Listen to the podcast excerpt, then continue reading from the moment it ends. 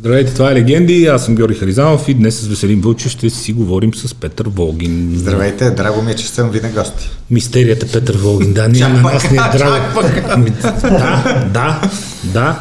Кой сте вие, господин Волгин, всъщност? А, Добре, започваме. Трябва ли да разкривам всичко? Тогава да. нищо няма да остане от мистерията. Да. Тогава няма така да има никакъв съспенс. Така погледнато. Добре, русофил? А, бягам от тия определения. Бягам от определенията фили и фоби. А, обичам а, по-скоро други определения, най-вече свързани с това да имаш свободата да мислиш. Тоест да не влизаш в някакво клише, да се определяш твърдо като 100% привърженик на а, Путин или на, на Тръмп или да, на да. Камала Харис или нещо такова. Да, Това според мен е глупаво, да защото има всякакви.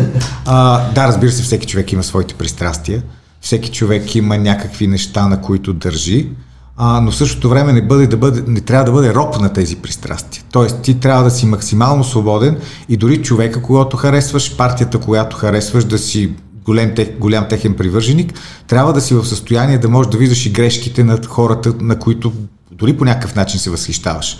Това според мен е много ценно и то е доказателство, че имаш а, свободно мислене извън рамката. Това ми се струва особено важно, да се опитваш да разсъждаваш извън тези рамки, които са ти зададени. Основната критика към теб е, че излизаш извън рамката, което е някакси нарушава общоприятите норми и обществения консенсус, че ние сме страна член на Европейския съюз и НАТО, а пък ти видиш ли агент на петата колона, който осъществява подривна дейност пред националния ами ефир. То подривна... Прокарвай. Както се казва, подривна дейност може да осъществиш, ако си под маската на някакъв евроатлантик, тогава се осъществява най-добрата подривна дейност, защото никой не те подозира.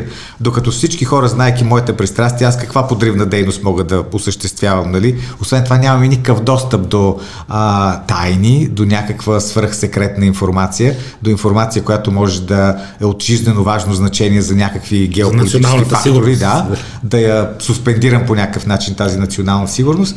А, не, аз просто се опитвам да казвам това, което мисля. А, опитвам се да казвам, че не всичко е толкова черно-бяло, че да, окей, България разбира се член на Европейския съюз, член на НАТО, но това не значи, че не може да има собствено мнение по редица въпроси. Ето дори самия министър на отбраната Стефан Янев излезе със собствено мнение. напоследък излиза редовно със собствено да, мнение. собствено мнение. Така че защо пък и ние останалите хора, след като цял министър, който знаеш там колко е сложно, цялата тази субординация и така нататък, мисля, че това е един добър пример.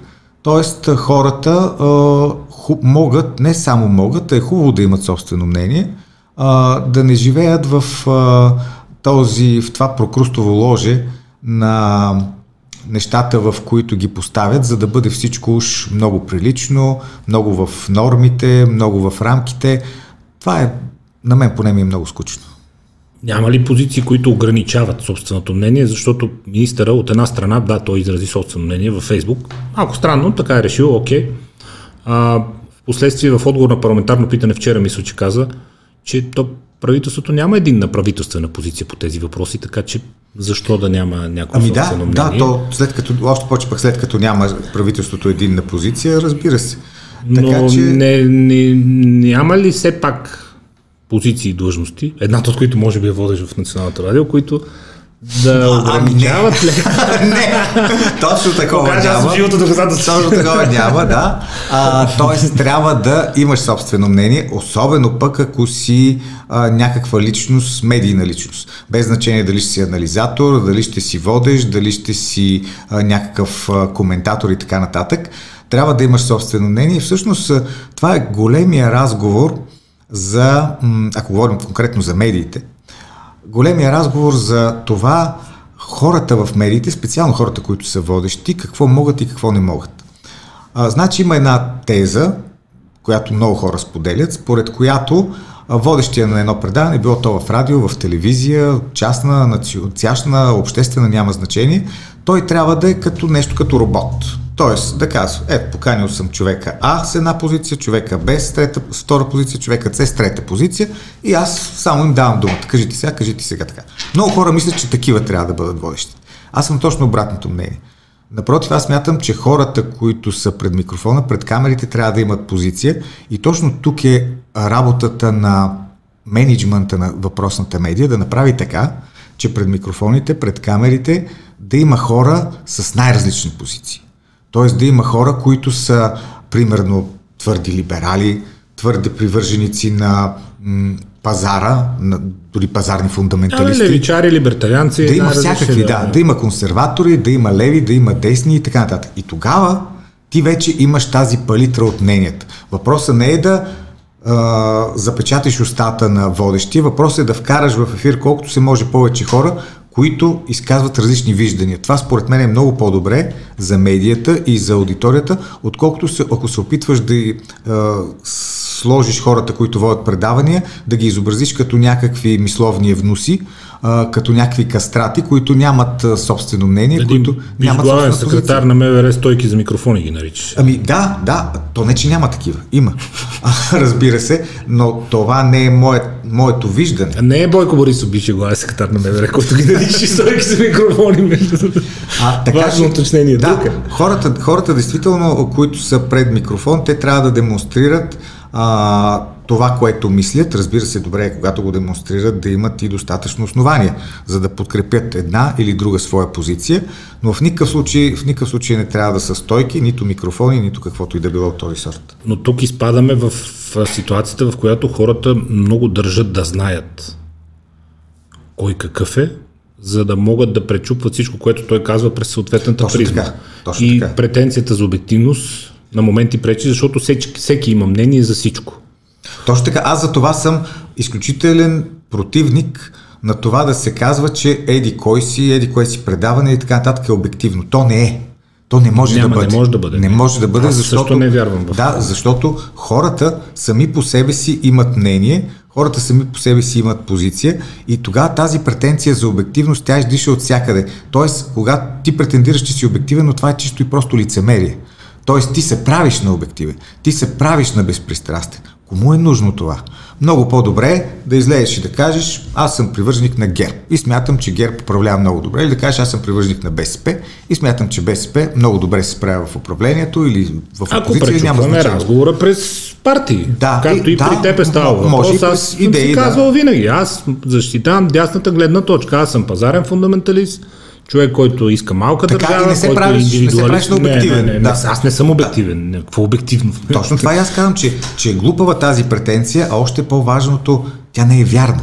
Тоест, тя не отговаря на действителността. Затова много по-честно е да излезеш и да кажеш какви са твоите идеи, какви са твоите възгледи, какви са твоите политически пристрастия, защото така ти си действително много по-откровен с аудиторията и това според мен се оценява. Тоест, мисля, че хората го оценяват. Ако може да го пречупа през спорта, ти ще оцениш примера едно време Краси Минив и особено Крум Савов, като бяха в зенита си, нали, в нова телевизия и Крум Савов всяка неделя спорта, то беше огромно нещо.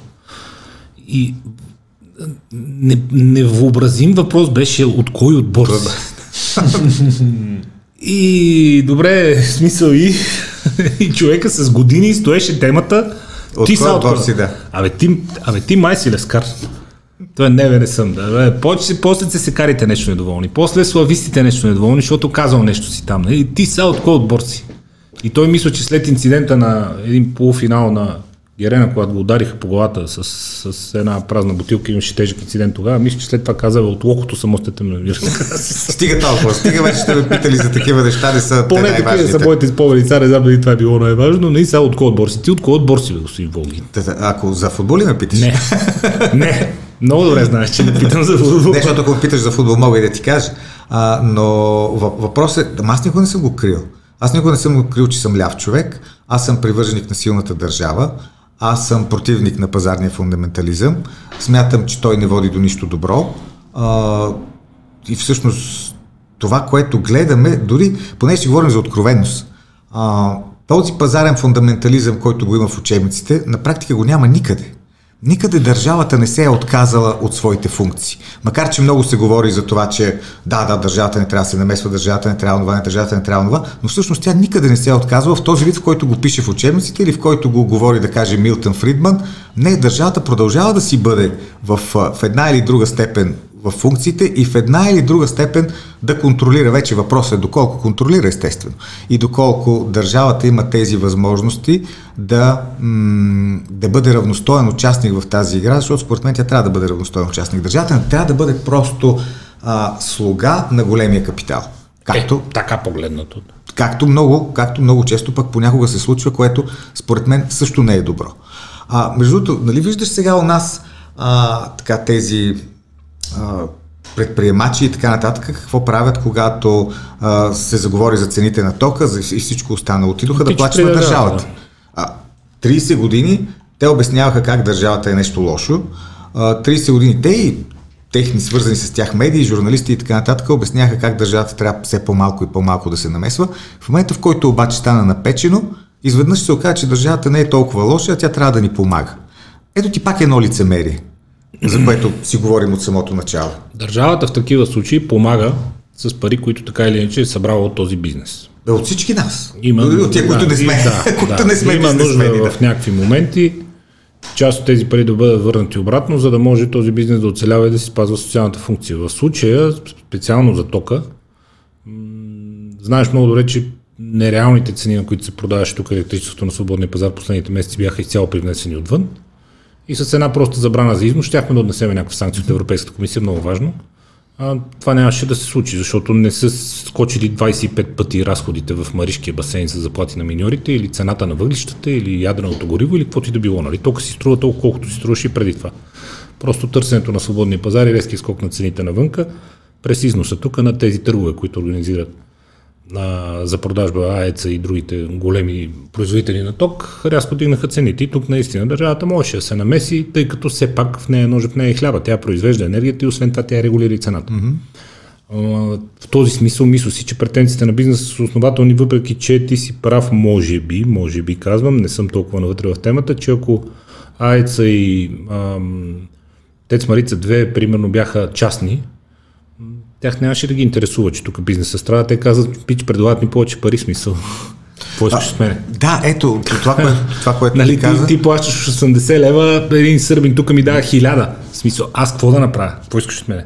Но ако, да загуба 920 лева, що? Ако действително държавата беше спряла този, този износ, действително мисля, че нещата ще да бъдат много по-нормални, mm-hmm, отколкото са mm-hmm, в момента, mm-hmm, но, те, но те не го направиха, защото явно се притесняват, че може да има някакви санкции. Че не, може ще да, да някакви... платиме някаква глава, много важно. Но, но тъй или иначе, пак, пак опираме до а, пак опираме до лицемерието, пак опираме до това, че се говорят много едни неща, след това, когато стане дума за практиката, се прави обратното. Ми същото беше 2008 в Штатите, и не само в Штатите, в цяла Европа, когато тези грамадни банки, които са твърде големи за да фалират, да. нали, всъщност цялата цялата държавна машина. Изпофалираха, бидейки големи. Да, да, пък и, а пък тези, за да не фалират, цялата държавна машина също отиде да им помага. Тоест всички, всички се впрегнаха в това да помагат на тези големи структури, за да не, за да не фалира голяма част от тях. Тъй, че няма как да избягаме от тази тема за, за ролята на държавата и за това, че тя трябва да действително, че тя действително трябва да бъде сериозна. Сега, това, което казваш за м- Фридман за Австрийската економическа школа, аз съм съгласен, че като обществено устройство там се изпада в крайности. Не съм съгласен за това, че свободния пазар сам по себе си е проблем, затова аз, когато ме питат аз от кой отбор съм, аз казвам, че съм економически либертарианец, но а, консервативен човек от гледна точка на държава, устройство, ред, правила, кой съблюдава за спазването на тези правила, сигурност, съдебна система, армия и така нататък. Тук отиваме повече в консерватизма. В економиката, окей. Свободен пазар, нека всички се конкурират, нека няма намеса на държавата, защото какво представлява намеса на държавата на свободния пазар? аз и ти имаме месарски магазини, в един момент поскъпва месото, ние си плащаме данъците и държавата решава да отвори отсреща срещу нас държавен месарски магазин, който да продава по-ефтино месо, защото на хората нашето име е скъпо. Тоест с нашите данъци те ни организират нелоялен конкурент от другата страна на улицата, който ще продава по-ефтино и да е на загуба, те в края на годината ще му покрият и той ще съществува и ще продава ефтино с социална цел, докато ние безславно фалираме. За мен това е без, безкрайно нечестно и то, за съжаление, се случва в много сектори с парите на всички данъкоплатци, както ти правилно упомена. Така че е много пипкава темата с държавата на месец в економиката. Аз продължавам да съм твърдо против нея, но не съм против правилата, реда и регулациите. Много, много... Нещо, което либертарианството напълно отрича. Аз мисля, че регулации и правила трябва да има. Много, нещо друго ми хрумва ето сега в момента. А, когато, м- ако ти оставиш всичко на пазара, т.е. по-силния печели, нали така? Имаш да. някаква конкуренция, по-силния печели. Тоест по-добрия продукт. Добре, обаче цена. в един момент няма ли да се стигне до там, че да кажем имаш някакъв по-силен от всички останали и той направо убива всички останали, тогава какво получаваме? Получаваме монопол, нали? Ето, за, имаш за това имаш антимонополно да, законодателство. Да, да, да. Ето, т.е. държавата трябва да следи за това, да няма някой, който да убие всички останали и да вземе абсолютно целият ресурс и оттам нататък може да си прави каквото си иска, защото той е единствен, може да си слага каквито им иска цени и така нататък. Тъй, че ето ти пак ролята на държавата, за да, да може да следи за това. Правилата. Да, да следи Правилата. за това, да няма, да няма някой, който да отрепе всички останали. Така, да но да, съ, да ни създаде с нашите данъци държавен конкурент, който да почне да продава на дъмпингово и без значение дали печели или губи, да продължи съществува докато някой реши. Ако държавата осигури такива, такива правила, че да има колкото се може повече участници на пазара, това е окей. Okay. Но ако направи такива правила, които облагодетелстват някой и той се пише нали, независим предприемач и свободен предприемач, а всъщност е такъв само и само благодарение на държавата, това вече не е окей. Okay. Назначените капиталисти. Примерно, да. Това въжи за нашата държава голяма степен на Иначе, достоверност. Не знам дали се съгласиш, хайде да повдигнем и този въпрос. А, според мен доста незаслужено, без никаква ирония го казвам, бяха а, изкритикувани, иронизирани, усмивани а, Кирил Петков и Асен Василев за това, което казаха, че ще постигат леви цели с десни мерки. Ма не съм съгласен с това. Според мен. Добре, да, кажи, кажи, обаче, така. да. Какво означава постигането на леви цели? Те така и не го обясниха, между другото. Е, така, може би не могат, mm-hmm. но аз, тъй като обичам да го давам този пример и съм си, в главата си съм работил по него преди години и ми е готов и затова ще ти кажа защо не разбрах, защо толкова много оплюха. Факт е, че те не го обясниха много добре. Какво означават леви мерки? Леви мерки означава силна социална държава. Не, чай са, леви, нали? Леви цели. Леви цели, леви цели, с десни леви инструменти, цели, да. Леви цели. Леви цели с десни инструменти.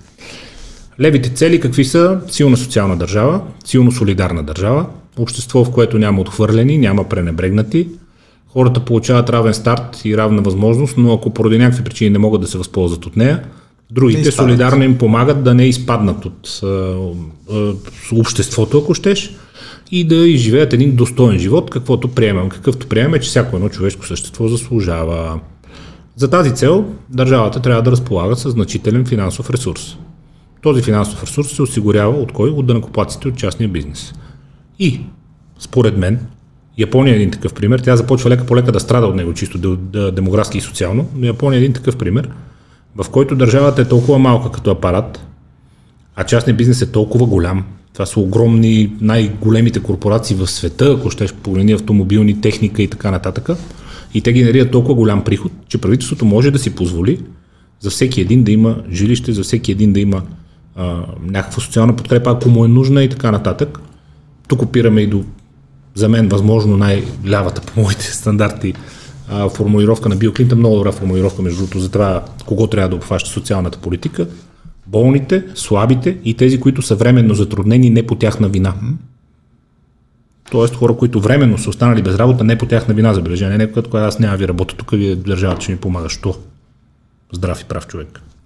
Така че постигането на леви цели с десни инструменти е всъщност най-нормалното нещо. За мен социализма е възможен, или социалната държава, социализма е друга тема, но социалната държава е възможна само след като е, има твърде развит капитализъм, т.е. твърде силен частен бизнес, който генерира такива приходи, че държавата да може да си позволи да е социална. Да, обаче при нас това не е възможно. Значи, аз разсъждавам. Сега ще кажа. Сега ще кажа. Послед, последния начин. Значи, за мен поне, най-важното нещо за това дали едно правителство е ляво или дясно е данъчната му политика. Добре.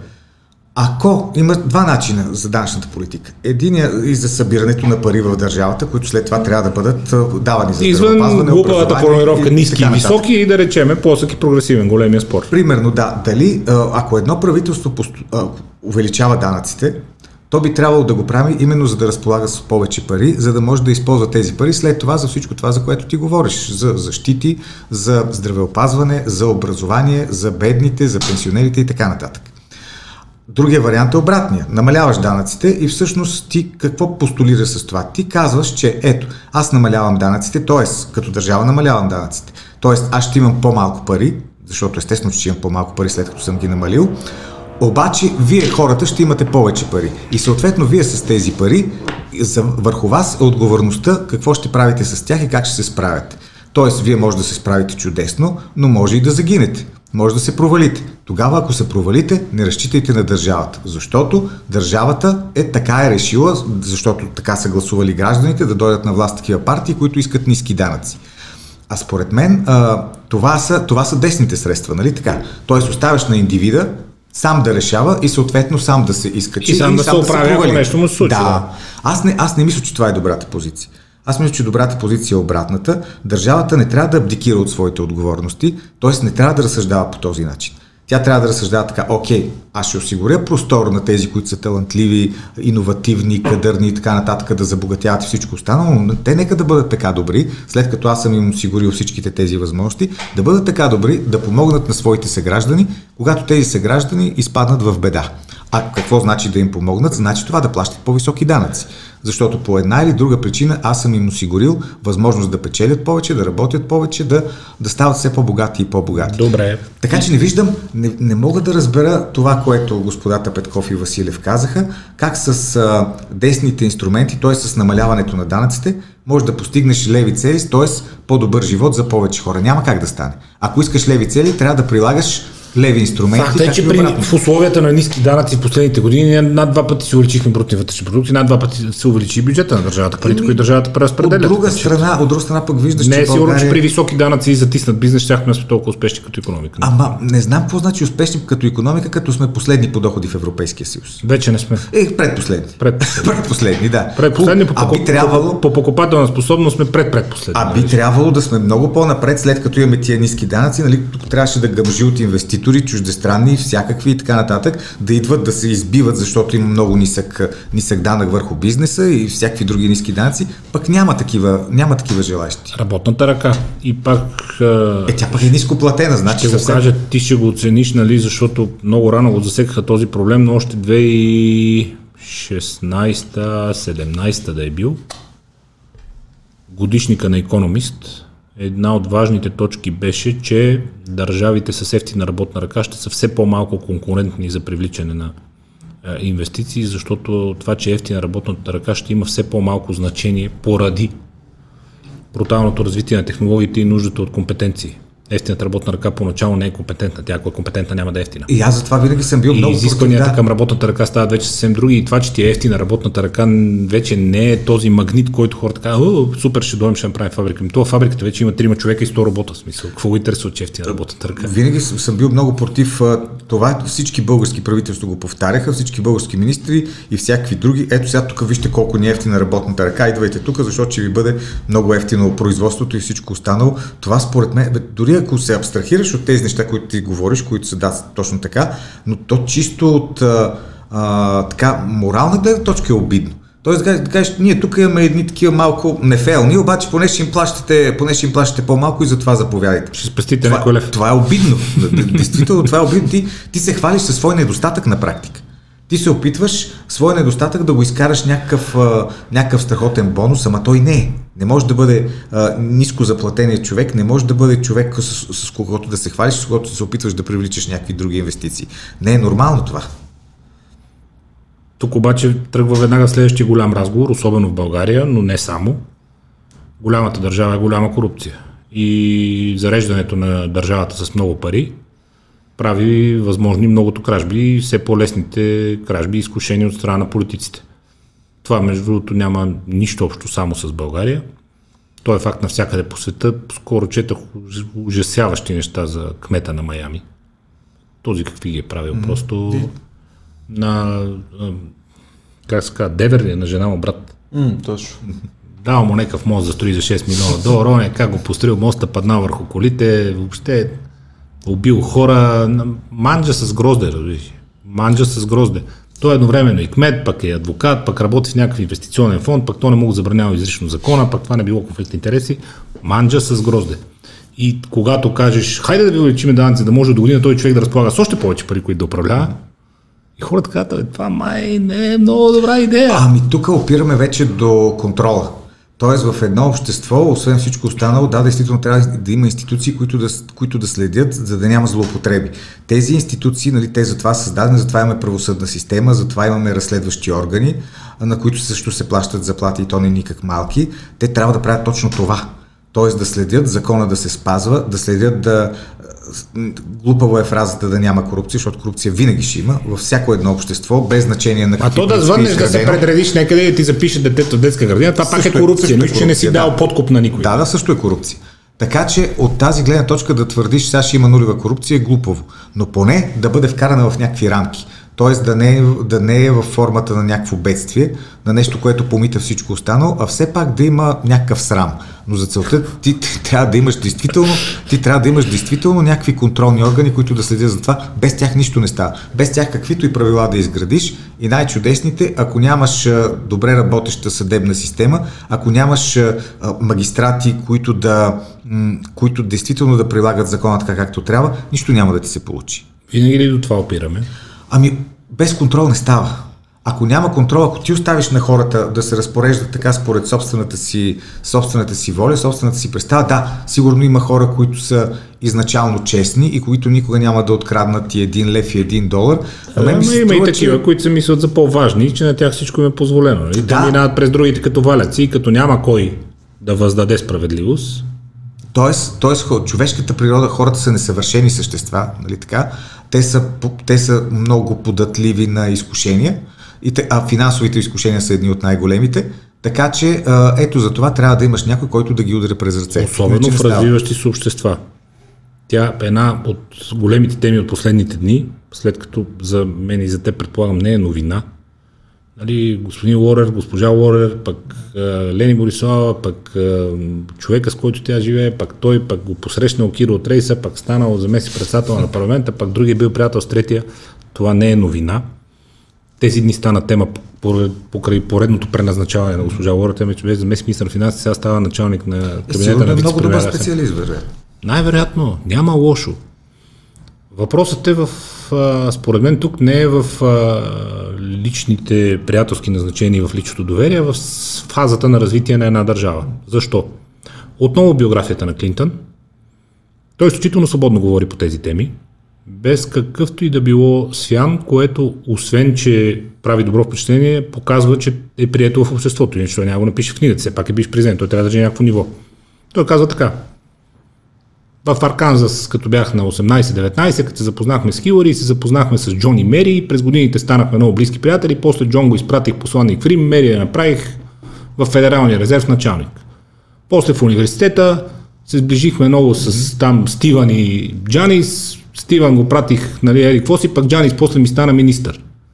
И абсолютно без никакво притеснение в цялата книга той непрекъснато цитира как негови лични запознанства нали, и хора, с които е изградил лични отношения, са създали някакво доверие и той после открито казва, аз го, го назначих, аз го назначих. Не беше най-добрия за поста, не яви се на конкурс, не, не, аз го назначих, това е мой човек, аз го познавам и му имам доверие и аз го назначих. И ти си кажеш, какво по-нормално от това? Големият проблем е с конфликта на интереси, защото ти си прав, че изкушенията са много големи и в неразвити държави с недостатъчно укрепнали контролни органи и съдебни системи, това е проблем. Всеки си казва, опа, тия са близки, то му е кум, сега кой знае какво ще направят там. Да, да. А иначе, по принцип. Фазата на развитие е проблем. Иначе аз не виждам драма с това, че а, като аз... познаваш някой ми да, да. му кажеш, ела да работим заедно. Винаги съм, винаги съм, да, винаги съм бил пък против това, защото има нали, обратната позиция, а не никакъв. Ето, този след като е съпруга на Еди кого си след като той е да, съпруг край, на Еди си, за... и край вече този човек за него няма, няма да. кариера, няма да. развитие. Напротив, винаги съм мислил за това, че а, важното е не какъв си, а, не на кого си, а какво можеш да свършиш.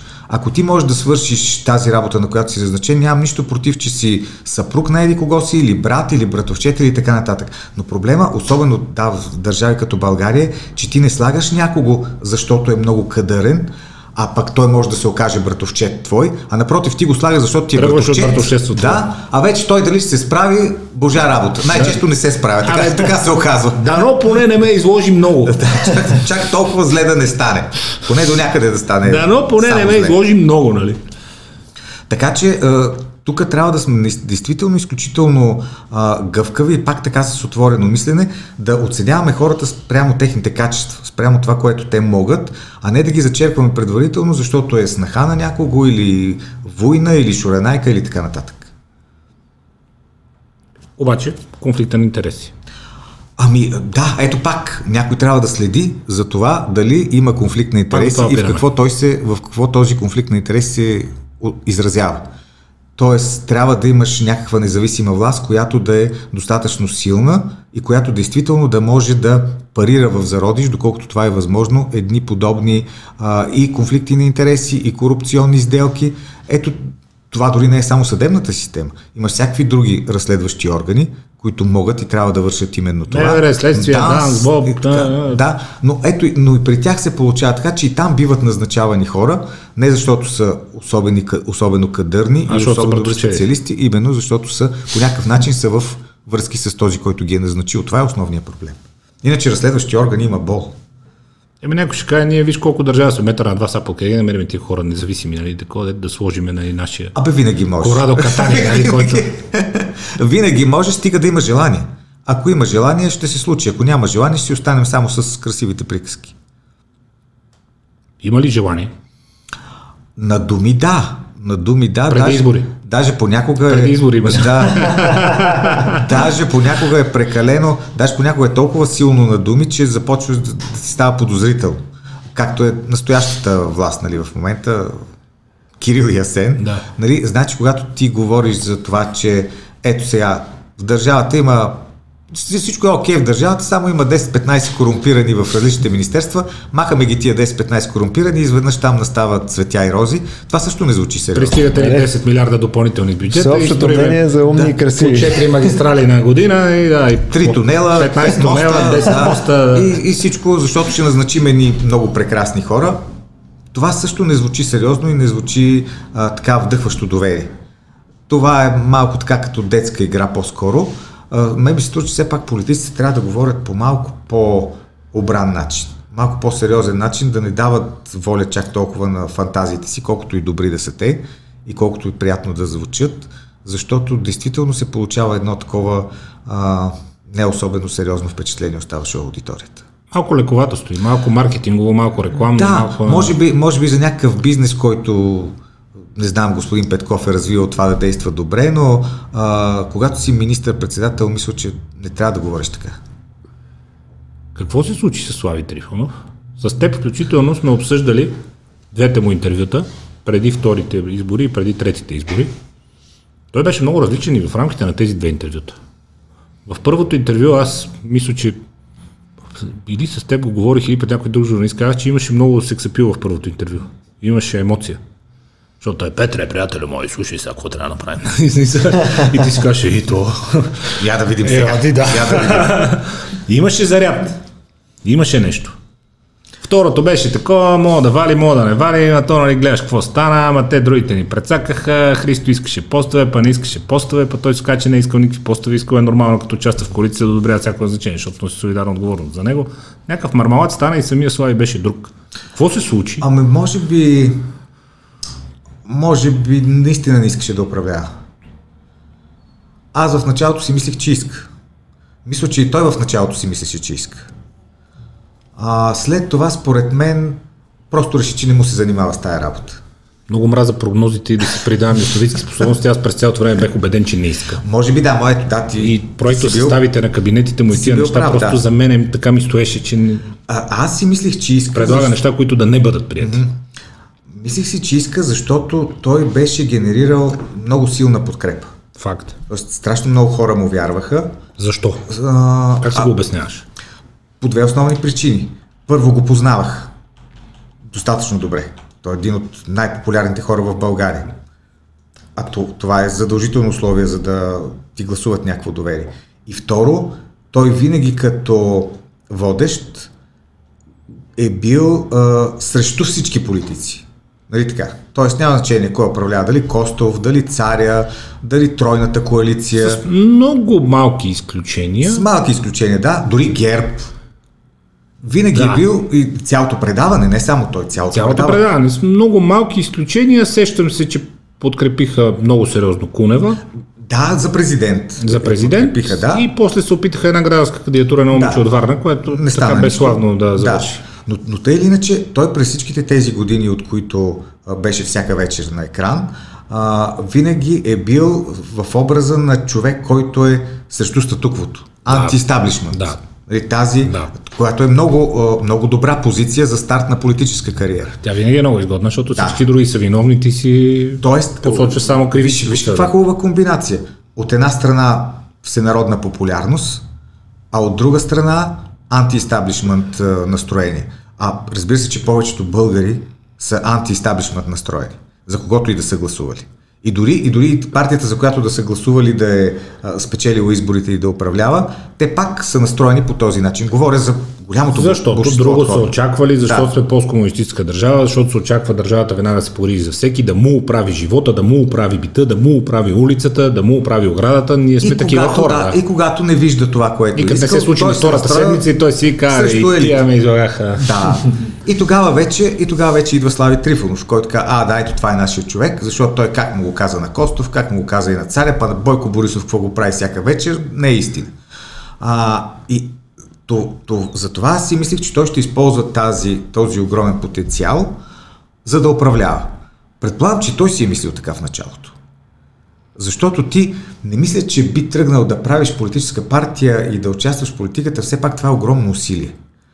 А, то фундамента на определението на политическа партия все пак е сбор от съидейници, които искат да вземат властта, за да си приложат идеи. Да, изключително усилие. Дефиницията това. за политическа партия това е. И всеки партия, която каже ние не се борим за властта, ми разкарите се тогава, само разпускайте си, изчезвайте. Смисъл за какво съществува. Да, да, да. И, и, още повече, когато се видя след първите избори, а, че има една вълна към, към неговата партия, а, аз действително си помислих, че тези хора искат да управляват, после започнаха да, държат, да се държат така, все едно, че не искат.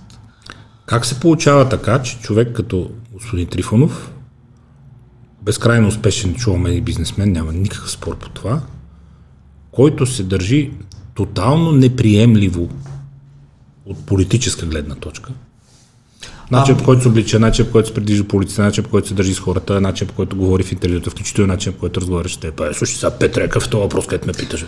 Нали, смисъл, а, Тотално неприемливо от политическа гледна точка. Ами, ви сега, това и хората също... казват, това е нашия човек. Да, то, точно това също може да, може да е страхотен кос за тебе, ако го прилагаш. Тоест, ти си толкова антисистемно настроен, че, че хората те харесват заради това хубаво, нали, казва се, ето сега политика, който е спечелил изборите, той трябва да седне с другите и така да обсъди, така той слави Трифонов казва, няма па да седна с теб, че тия няма да сядам, ето аз ви предлагам един кабинет, ако, ако ще, ако щете, ваша си работа, изобщо с вас, вие тук корумпета и всякакви други такива, няма да сядам да си говоря.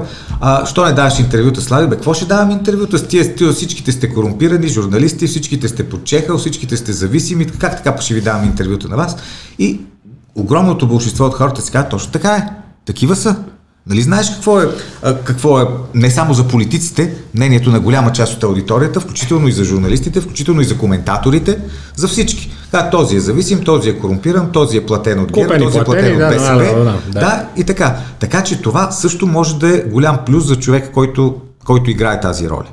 А, ако той я изиграе достатъчно добре, той може да спечели страшно много подкреп. Може страшно много плюсове да генерира.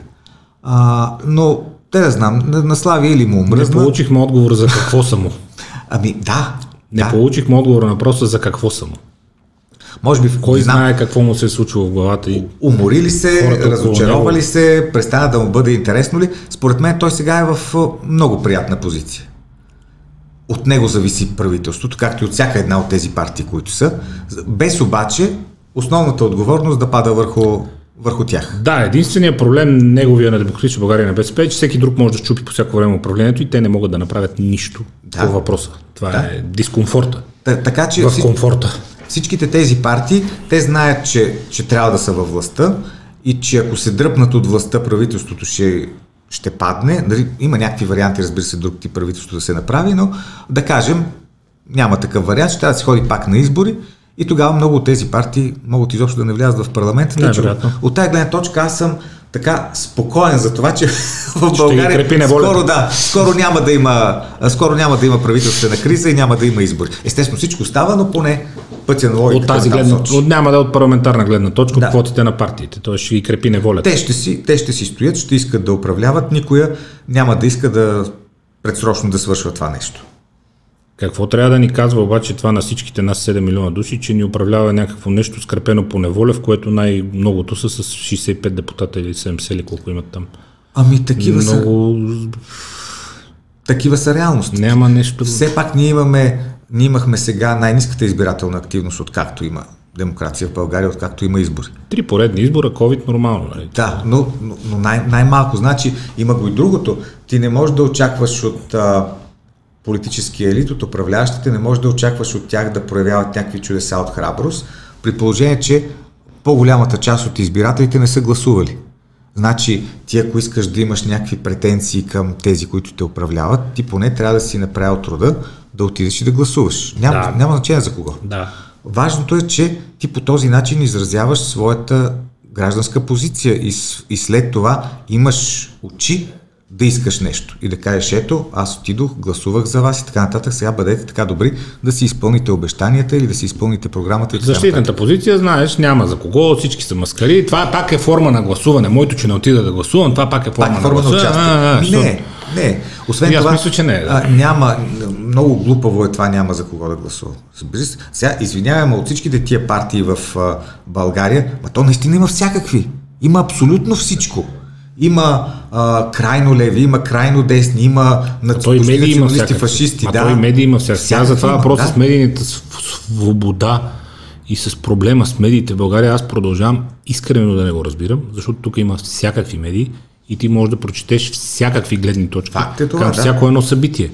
Сега, Просто знаеш какво да четеш. Разбира се, сега тук трябва да кажем и друго, че примерно големите телевизии, а те действително бяха а, под една или друга форма под контрол. Нали, По-малките не. А, интернет, да, безкрайно свободно пространство, всеки може да напише, но Прави големите, си, пиши си. но големите телевизии наистина бяха под контрол. Това, това е факт. А, и от него не може да се избяга. Сега, дали това е защото Бойко Борисов много ги натискаше или, или Делян Пеевски ги е натискал или някой там, или просто самите телевизии решиха, че така им е по-удобно, че им е по-удобно да бъдат под контрол и а, свалиха отговорността върху някакви не други знам за фактори. контрол. Имаш Не знам за този контрол.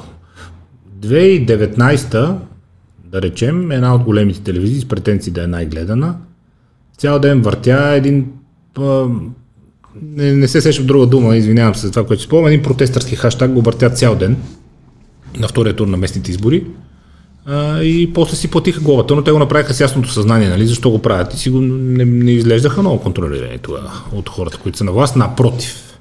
Напротив. Но пък, че- но а и всеки ще каже, ми, те международни конгломерати, там тук има някой българин, на който може някой да му звъне да му каже, кое е там по-леко с тия неща, ама те в крайна сметка чужда компания, милиардна, Абе, чужда компания милиарда, но все пак оперира на българския пазар и иска да е добре Е, с българи. българските управляващи. С българи, Българските да. управляващи, да, няма как, да, няма как да избягаш, няма как да избягаш от това. А, така че има ги и двете неща. Има го и контрола, а, има я и свободата. И вече въпрос на... Той е до голяма степен въпрос на личен избор, кое ще си избереш. Това казвам. Трябва просто да знаеш какво да четеш. Ако нещо много те смущава и много те вълнува, еми ще отвориш 3-4 различни сайта, ще прочетеш в 3-4 различни медии и ще сглобиш някаква картинка, която да е общо взето обективна. Да, аз така се, така се Лява гледна да точка, правя. дясна да. гледна точка, проправителствена гледна точка, протестърска гледна точка, опозиционна гледна точка, външна гледна точка, вътрешна, русофилска, русофобска, прозападна, проруска, нали? Има къде, ние имаме всичко. Да, да, както, както наистина имаме и всякакви партии. Действително Да. има всякакви партии, Да. всякакви организации. Да. Така че е, фразата няма за кого да гласувам е дълбоко не, неестествена. Аз това дах пример и с няма свободни медии. Не е верно, бе. Просто всеки си прави каквото си иска твоя работа си, е да си търсиш откъде си информираш. И, и, това е, и това е хубавото. Това е хубаво, че има всичко, т.е. може да си избираш, но все пак тук трябва да проявиш някаква активност, да намериш. Нали? Е, Тоест, да. Не можеш да си седиш така и да Е, чакаш да. нали, да ти падне някаква партия или някаква медия много интересна. и така Свръх нататък. обективната на готово да ти каже, заповядай Петре, ето, Ето, да. потребявай ме, аз съм най- най-добрата страхотната.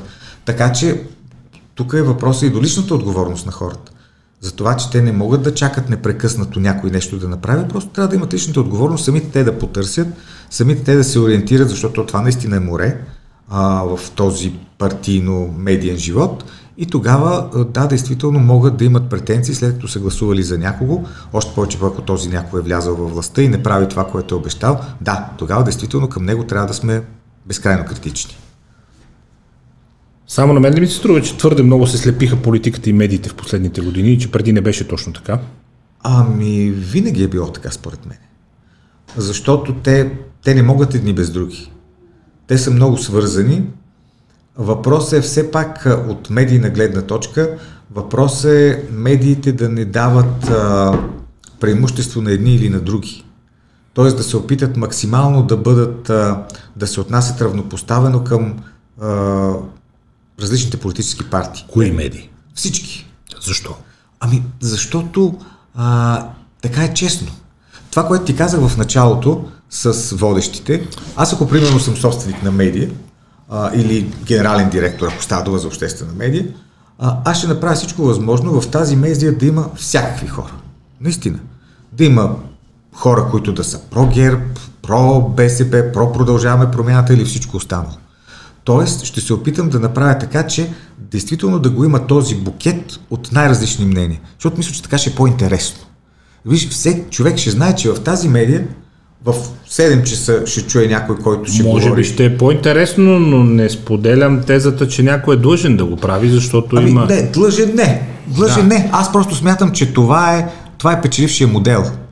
Защото по този начин ти си максимално отворен към всякакви зрителски или слушателски настроения. Ма, хо, и сега, виж, тук има веднага изниква един голям конфликт, защото аз гледам нещата от страната на частите медиите и от страната на обществените. Хората очакват това от обществените медии.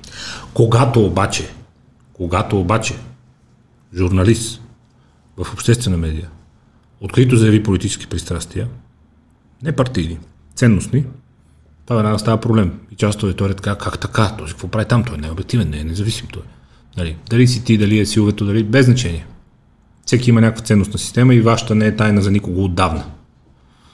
И тогава вече за, се казва да се отиде в част, в част на медии и там да си защитава левите идеи. Сега, какво, защо ни, аз съм десен човек, па ще му плащам заплата в националната. Е, да, а, между това, е, това ми е най-любимият аргумент с, с плащането да. на данъци. да. Защото, примерно, някой... И сега, хората очакват това, всички гледни точки от обществените медии, но всъщност искат, повечето от тях искат да чуят само собствената. А всъщност повечето от тях, да, наскоро видях един такъв цитат, нали, не ми се сърди, че не казвам това, което ти си мислиш, нали, или ако си търсиш твоите мисли в моята глава и не си ги намерил, нали, не ми се сърди да си гледа работа.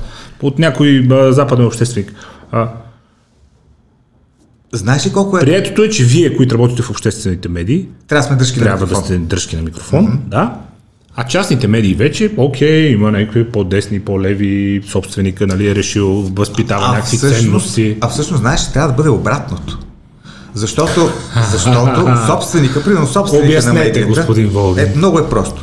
Собственика, собственика на медията, която и да е тя, той си има някакви виждания, нали, за, за живота, за политиката, за всичко останало.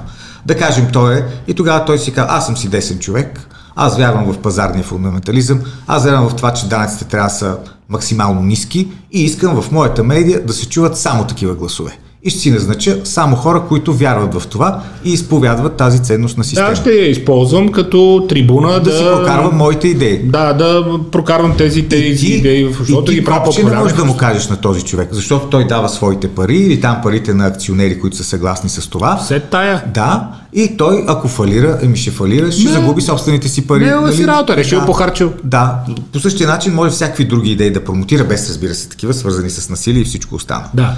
Но в обществените медии е съвсем друго. В обществените медии действително трябва да има всичко. Не може да има само едно. Защото... Трябва. Защото... Но хората казват не през водещите, а през гостите. Ти като ръководиш националното радио, да, не, нямаш право да имаш пристрастие. Да, обаче това не е правилно. Правилното е всеки един. Аз съм, тук съм изключително, изключително екстремен. Смятам, че даже водещите задължително трябва да имат своя гледна точка. Задължително трябва да имат пристрастие. Пак ти казвам, ако аз съм директор, водещ, който няма мнение, аз просто няма да го сложа за водещ. Те ги имат, но задължително трябва да ги обявяват, за да знаят хората кого слушат Именно. и през каква призма да пресключват. Защото така, ами аз не, а, Ето сега. аз за това ти няма да намериш едно мое изказване, в което аз да се обявявам за някакъв безпристрастен, или свръхобективен, или така нататък. Мерси подобно, същата работа. Е, сега, аз даже в студия съм прекъсвал твой колеги си ми правиш така, добре, да чуем сега един обективен анализ, вика, моя няма да е обективен. Няма, няма как да е обективен. Да. Моя няма да е обективен. Так, така, че, а, така че, действително, трябва да бъде... А, трябва да има... институт за дясна политика, коли ти харесва, не го гледай, но няма да е обективен. Да, а, това е, това е всъщност и основната разлика между обществените и частните медии, че частната медия може да си позволи да обслужва само интересите на своя собственик. Ако тези интереси съвпадат с интересите на голяма част от хората, той ще, ще бъде един печеливш. Ще гледа, ако не обслужва, сори, ще фалира, но това той ще си е виновен. Докато в обществената медия Действително, трябва да има всичко. Не можеш да си позволиш да бъдеш само проправителствена или само проопозиционна, или само О, про-лява, или само про-дясна. Категорично, но въпросът е дали през хората, които работят там, или през гостите. През защото ти като дадеш на широк спектър от хора гледна точка, хората пак ще получат всички гледни точки към Точно така, защото да допуснем такава, такава картина, един ляв водещ си каже, той си кони само пък леви хора. Окей, нека си кани само леви хора, ма десния водещ пък си кани само десни хора. Така че ето хората пак ще имат. Ако така е решил, въпреки да, че ти аз сме живото потвърждение, да, че не е вярно. Ще каниш не само леви или не само десни, а каниш всякакви. Но дори в този крайен вариант пак ще има плурализъм на мненията и пак обществената медия ще си бъде в функциите, т.е. ще отразява интересите на колкото се може повече групи в обществото. Така погледнато си прав. Това е, това е пътя. За жалост, много често не се получава така, защото пък обществената медия, а, да, тя няма економически зависимости, но пък има политически. Чрез своя върховен менеджмент много често и обслужва интересите на една или друга управляваща партия. Как успявате да държите такова ниво на доверие в радиото? Не говоря за рейтинги за слушаемо, защото на радията рейтингите за тези, които не знаят, не се мерят, няма как да бъдат измерени. Има едни анкетни карти от време време хората пътят, кое радио сте слушали последно, безкрайно неверни. Така че за дялове, а, рейтинги и така нататък специално преведя няма никакъв смисъл да говориме. Ма то дори доверие. При, при телевизиите е много трудно да, да вярваш на При телевизиите се правят, технологиите да. позволяват технологиите да, ги да има. знаеш всичко до последния Ама човек в момента, въпрос... какво гледа на третия си телевизор на двора, дето го остава. Да, друг е въпрос обаче какво ще предоставиш okay. на аудиторията. Това е, да, това е друг въпрос. Няма значение. При радио дори това го няма. Нали? Там от време на време правят ни допитвания. Такива, кое радио слушате, кое слушате да. най-често, кога слушахте последно и хората по спомени, чисто субективно. Но доверието към БДР. Ами мисля, че е свързано точно с това, за което говорихме. Действително има всичко действително има всякакви мнения, има всякакви гледни точки, може да чуеш хора с най-различни, най-различни виждания за това как да се развива България, как да се развива Европа, как да се развива света. А, нямаш залитане в една или друга посока. А, сега това може би се получава някакси от само себе си, то не е съзнателно търсено от страна на ръководство или така нататък, просто работят хора с най-различни възгледи и на тези хора им е дадена свобода да говорят това, което мислят. Да бъдат себе си. Да, което е, което е изключително важно. Uh-huh. Дал си свобода на хората да работят, ако те работят добре, а явно те работят добре след като хората имат доверие, това ми се струва много печелиш модел за правене на специално на обществена медия. Какъв е смисъла на всичко това, което правим? Скоро чух един цитат, може би ще хареса, Найма Фъргюсън цитира Бърк, ние това гледахме с него, това от 750-та година, 60-та. Мисля, че истински обществен договор всъщност е договор между поколенията и знанията, които предава всяко предишно поколение на следващото. И нашата цел е да предадем на следващото знание, за да може те на готово да получат някакви знания, които им ще му много години да придобият, да живеят по-добре и по-добре и по-добре. И всъщност това е големи обществен договор, не е договор между поколенията. Какъв е смисъл на всичко това, което правим? Да казваме някакви неща на хората, да ги учим на някакви неща, да научават някакви неща. Още ти къде, къде е за теб смисъл в професията въобще? Смисъл не само в тази професия, според мен. Според мен големия смисъл е свързан с свободата. С свободата на хората да се развиват, с свободата на хората да търсят истината или различните истини. Тоест да нямат похлопак върху себе си, да нямат а, някой, който да им казва как да мислят, как да се държат, за кого да гласуват, а, какви ценности да подкрепят или да изповядват. Тоест а, да бъдат достатъчно независими, а ти за да бъдеш независим, трябва първо да имаш а, възможността да мислиш. Т.е. възможността да разсъждаваш върху това, което се случва. За мен големия смисъл е да подтикваш хората да мислят. Да ги подтикваш да излизат извън зоната си на комфорт. Извън това, което им е предзададено, т.е. да се опитват максимално да разширяват а, пространството на свободата. И тогава ми се струва, че това е, това е успешното общество. Това е общество, което се гради върху индивиди, които са достатъчно независими, достатъчно свободни и могат да изразяват своите виждания по максимално открит начин. Това ми се струва много важно да се... Поне съм, винаги съм се учил от такива хора. Винаги съм се учил от, и така съм харесвал хора, които излизат извън традиционното. Защото аз не съм човек, разбира се, който ще каже, че всички традиции са лоши или всичко старо трябва да бъде захвърлено и така нататък. Не. А, много важни неща има във всичко това, но в същото време трябва да имаш и някакъв път напред.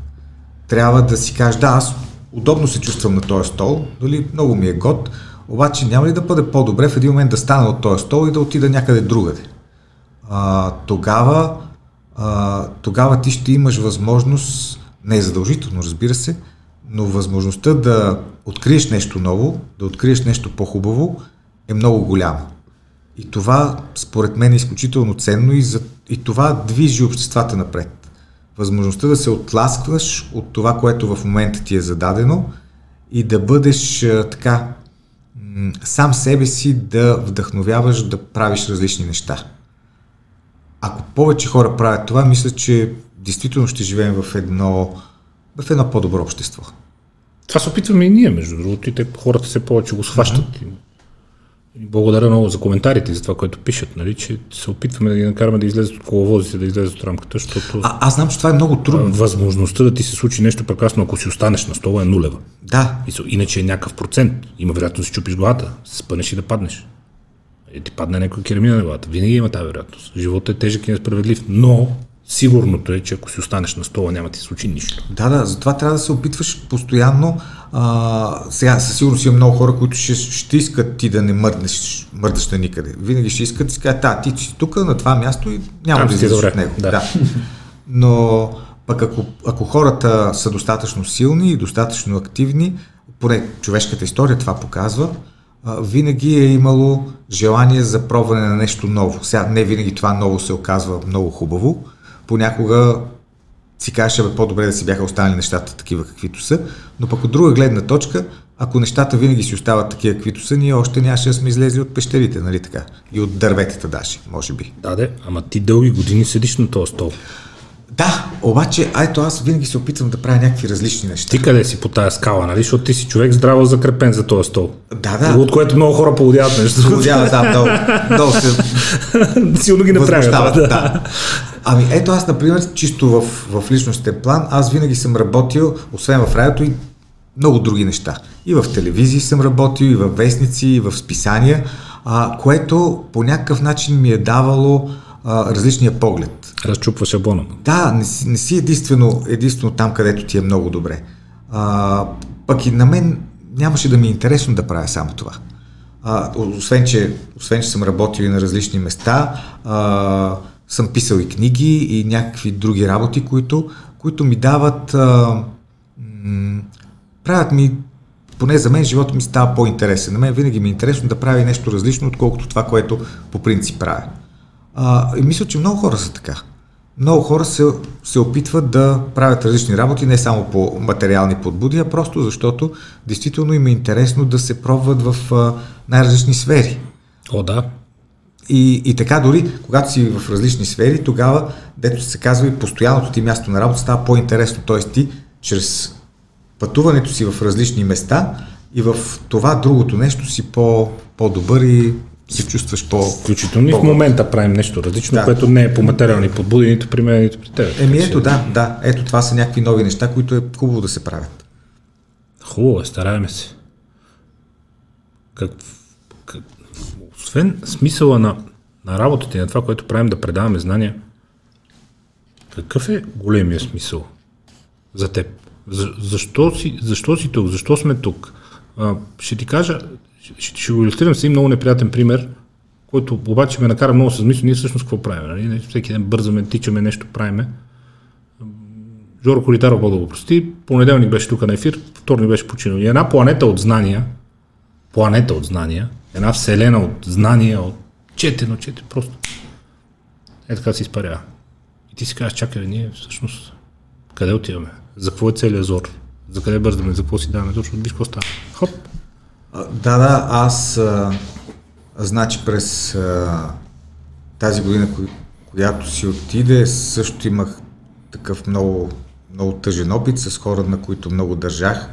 А, си отидоха и, и то точно така изключително бързо, изключително... Ти, нали, знаеш, че когато си много близък с някого, ти си мислиш, че а, едва ли не целият ти живот ще мине. Да, ти си даваш сметка, че в един или друг момент ще си Абе, отидеш. и- много не си я даваме, нали? да. Всеки живее с усещането, че на него няма да се Но, но, случи. да. но тъй или иначе си кажеш, това ще бъде някъде а. далече във времето, имам още много време и така нататък. А в един момент разбираш, че не просто си смъртен, разбираш, че си внезапно смъртен. И това естествено по някакъв начин може би е повод за преоценка, може би е повод да си кажеш, чак сега, аз защо се ядосам за Еди какво си, че някой бил казал нещо за мен или че е написал нещо за мен. Не е тръгнал веднага на зелено и някой те засекал с колата и ти си кажеш, оф, боже, това...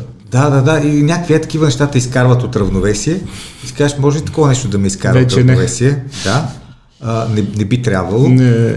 А, но не знам дали да ти кажа съвсем искрено, не знам дали дори при такива, когато човек има такива изживявания много тежки и след това си казва, аз ще направя цялостна преоценка на живота си и ще се държа по съвсем различен начин. Не, Май не добре, става така. Според мен е цялостна Май не става така. Някакви неща. А, може би за някакви дни си казваш, да, сега ще бъда по-спокоен, сега ще, бъда, ще гледам по-високо на нещата, ще бъда много по... А, Философски настроен. философски, няма да дам това, че някой ме е предредил или ме е изпреварил, изобщо няма да ми оказва влияние. А, но след а, две седмици или пък след 6 месеца вече изобщо си пак същия. Тоест отново си същия невротичен тип, а, който от най-малкото нещо се бесява. Някой не дава мигач там и Да, той и вече, Чакай, вече, спокойно в, е. вече изпадаш в истерия. Спокойно е. Не, то, то разбира се има специални тренинги, на които Да. ходиш, за да потиснеш гнева, на които да, та, та, та, та, та. Anger management. Да, а, не знам дали, не съм ходил на такива, не знам дали работят, но, но те иначе е добре действително да се опитваме да, да не бъдем толкова избухливи в най-общия смисъл на тази дума. Да си даваме сметка, че всичко е толкова временно, толкова ефимерно, mm-hmm. че да се ядосваме за някакви такива неща е адски mm-hmm. глупаво. Mm-hmm. По-добре, тъй иначе ще дойде смъртта, рано или късно, Ценете си времето. Да, го по- прекарате по възможно най-добрия начин. по, по-добре да, действително да се радваме на това, Това е което имаме. Да, да се радваме на това, което имаме, отколкото да изпадаме в някаква гняв и в някаква... Радваш ли се на това, което имаш? Някой ще каже, че самия факт, че толкова води и стоиш на националното радио, показва, че не си материалист в онзи смисъл, нали? Ами, а, радвам се, да. повече да, повече. да, радвам се, защото това е работа, която аз харесвам. Сега, медиите, както и всяка една друга, човек понякога попада случайно. И си казва, ето сега тук това не е лошо, ще го поработя. Ако тръгне, време. па докато тръгне. Да, па после някъде друга да отива, на второ, на трето, на четвърто място. А, между аз специално много харесвам работата в радиото. Някакси то е чисто, м- как да ти кажа, може би дори не е рационално обяснимо. Както, примерно, харесваш нещо и, примерно, харесваш някой отбор. Нали? Не можеш рационално да обясниш защо си повече от Лески, а не Аз повече нямам от никаква идея, що са го гледаш. Абсолютно никаква идея няма. Така е, да. Ето, и аз, съм- аз съм така в, с, с радиото, защото аз много харесвам да работя в радио, без да мога да ти обясня така рационално, първо, второ, те, не, аз мога да го направя, ако, ако си поставя за цел, но то пак ще бъде някакво такова следварително. Стерилно лицемерничене ще е лекичко такова. Нали? Да. Зор някакъв на всяка цена нещо да го обясниш, което няма и нужда. На, на мен просто ми харесва, аз обичам тази работа. Аз, между другото, и когато бях малък, аз много обичах да слушам радио. Сега, вярно, когато бях малък, нямаше интернет, нямаше хиляди телевизионни канали и всичко останало, но, но пак, но пак, а, а, защото пък имах много приятели, които не слушаха радио, като бяха малки. А, докато аз си слушах с голям кеф, беше ми интересно. Тогава не съм си представил, че ще работя в радио, но а, ето, сигурно има някаква връзка между това. Че от една страна много ми харесваше и тогава, когато получих възможност и започнах да работя в радио, някакси това ми, ми се е струвало най- най-естественото нещо на света. Кога си откри таланта? Ами, не знам дали е талант да ти кажа. Айде, айде. А, Кога усети, че е твоето нещо? Еми, може би в началото, когато започнах. В началото, знаеш, това е много, много е хубаво това да, да ти харесват нещата, които правиш. Защото много хора работят неща, които не харесват. Те ги работят, защото, примерно, а, може би им носят много пари, това по някакъв начин ги удовлетворява. В много малко случаи са много, обаче. Да. Повечето пъти е някакво кютане, такова, ми какво друго да работя, ми то сега, ми как да напусна, ми то няма друга работа. И докато, една мъка до животна така, която... Докато на мен, на мен наистина много ми харесва това, което правя. И аз а, за това си, а, за това си мисля, че ето това е най-ценното нещо. Тоест това, което правиш да ти харесва без значение от там пари или някаква известност или така нататък, просто да ти е кеф да го правиш. И, тоест да ти е кеф не само примерно хобито ти или някакви занимания извън работното време, а самата ти работа да ти носи удоволствие. Това м- при много хора го няма. Което е, което е тъжно. Страшно е. Което е тъжно и те се опитват да си направят някаква рационализация и така нататък, обаче то се вижда, че не им харесва. И че са там по някакви, или по стечение на обстоятелствата, няма значение поради какви причини, но не им носи радост. Нескромно ли е човек да си каже, я, аз също съм много добър с това, което прави тук ми е много готино и ми е много кеф. Ами, и ако... хората го приемат малко за такова, е, е, стига са, много хубаво, не е на хубаво, посмали малко, тихо, да, да, после ние... тихо. Ние въобще сме жестоки фаталисти, уж християнска нация пък. Е, има, има ги при нас тези неща, да, не, да не би нещо да не чуе дявола. Е, при мен ги няма да слуша каквото иска, да. Мисля, сега какво да направим. Но, но тъй ли, че действително винаги съм смятал, че това е може би най освен това, примерно да имаш семейство, добро и всичко останало, много е важно това, което правиш да ти носи удоволствие. Да ти е, да ти е кебе, да, да ходиш на работа с, с удоволствие. Това е изключително изключително постижение. И аз много се радвам на хората, които, които са успели да го направят. От кой си учил? А, имаш предвид в а, журналистиката Право. ли? Ами аз не ти казах, че още от малък слушам радио. Значи тогава с голям кеф слушах Виза Недялков. Това ти говори за времето средата на 80-те години. Ой. Да. Значи, представи си от кога аз слушам радио, от кога така си мисля за, за медии. Знаеш ли защо? Аз съм слушал много после, включително и в частния проект. Да. И беше безспорно интересно. А, аз, съм, аз съм е слушал още тогава, кога в единственото тогава държавно радио, при това в Христо Ботев, която винаги е била, нали, Хоризонт винаги е била първата програма. Смятай, втора програма. Да, да. втора програма. Бе групата. Но, но просто виза... Имаше нещо. Виза, като я чуеш и тя моментално ти правеше впечатление. Но тя, тя не е казвала някакви неща, които са никога не си чувал или така нататък, но някак си усещаш този човек, че има присъствие. Ето това е най-важното. Казал ли да имаш го? присъствие. Да, казал съм го. А... Аз, между другото, хората може би не знаят, но те са семейство с Андрей Райчев, аз му казах на Райчев същото. Аз му казах, смисъл, пич, ти едва ли оценяваш, нали, ние сега в момента ходим по студията, дрънкаме се тук, говорим някакви неща, ти едва ли оценяваш влиянието, което имат нещата, които говорим извън балона, защото аз казвам преди 20 години, като съм те гледал в панорамата, и аз бях си све, това е бати мозък, човек. Да, да, да. И ако да. някой тогава ми беше казал, че след 20 години ще седиме и ще се джънкаме като равен с равен в някакви студия, нали, дете се вика, аз си повечето, успявам да ги спечеля така повечето дебати, нали, оправям се. Нали, е, колко нескромно. Да чуя дявола, да чуя дявола, да, въобще ме интересува. Та, а, първо, че ми доставя огромно удоволствие и второ, аз съм, имал съм възможността, за което благодаря на Господ, нали, такова да му кажа, смисъл, ти си голяма работа. Аз едно време се те възприемам като много голяма работа и за мен е наистина нечовешко това, че толкова години по-късно някой ми каже, въобще ще ходите вие с Райчев там, да ти го човек си. Но, това, това между другото, Райчев е действително един от най-интересните анализатори. О, безспорно. А, и при това, ето виж, той е в телевизора от 90-те година. Значи по всички, по всички обективни закони би трябвало отдавна да е омръзнал, отдавна никой да не го гледа и отдавна само като му чуеш, ще кажеш, о, пак ли той е и да го изключи. Так му обратното е. Той винаги говори интересно. А, Факт. не знам как го прави, но винаги говори интересно, винаги измисли някакви неща, които Интересни са... тези, интересни да. поглед към нещата. Да, а, а ето това е опровержение на тази теза, като кажеш, то, той е в политиката от 50 години или той е в журналистиката от 100 години и така нататък. Не е важно колко, колко си, важното е какво казваш. Защото ти, ето сега, примерно, а, ние, нали, естествено, като, като журналисти се опитваш постоянно да откриваш нови хора, нали, нови анализатори, нови гости и така нататък.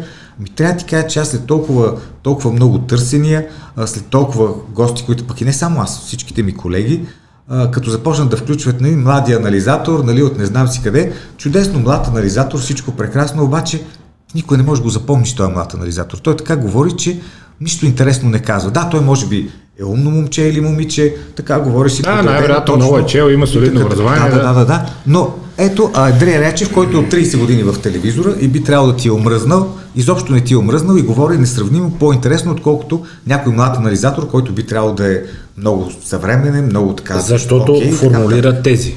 Да, и Те са ме питали хора, включително така наложените, и казват, бе, пич, нещо нас много не ни канат, аз, нали, абе, нещо аз усещам, че а, малко да скучно говоря, дай някакъв съвет.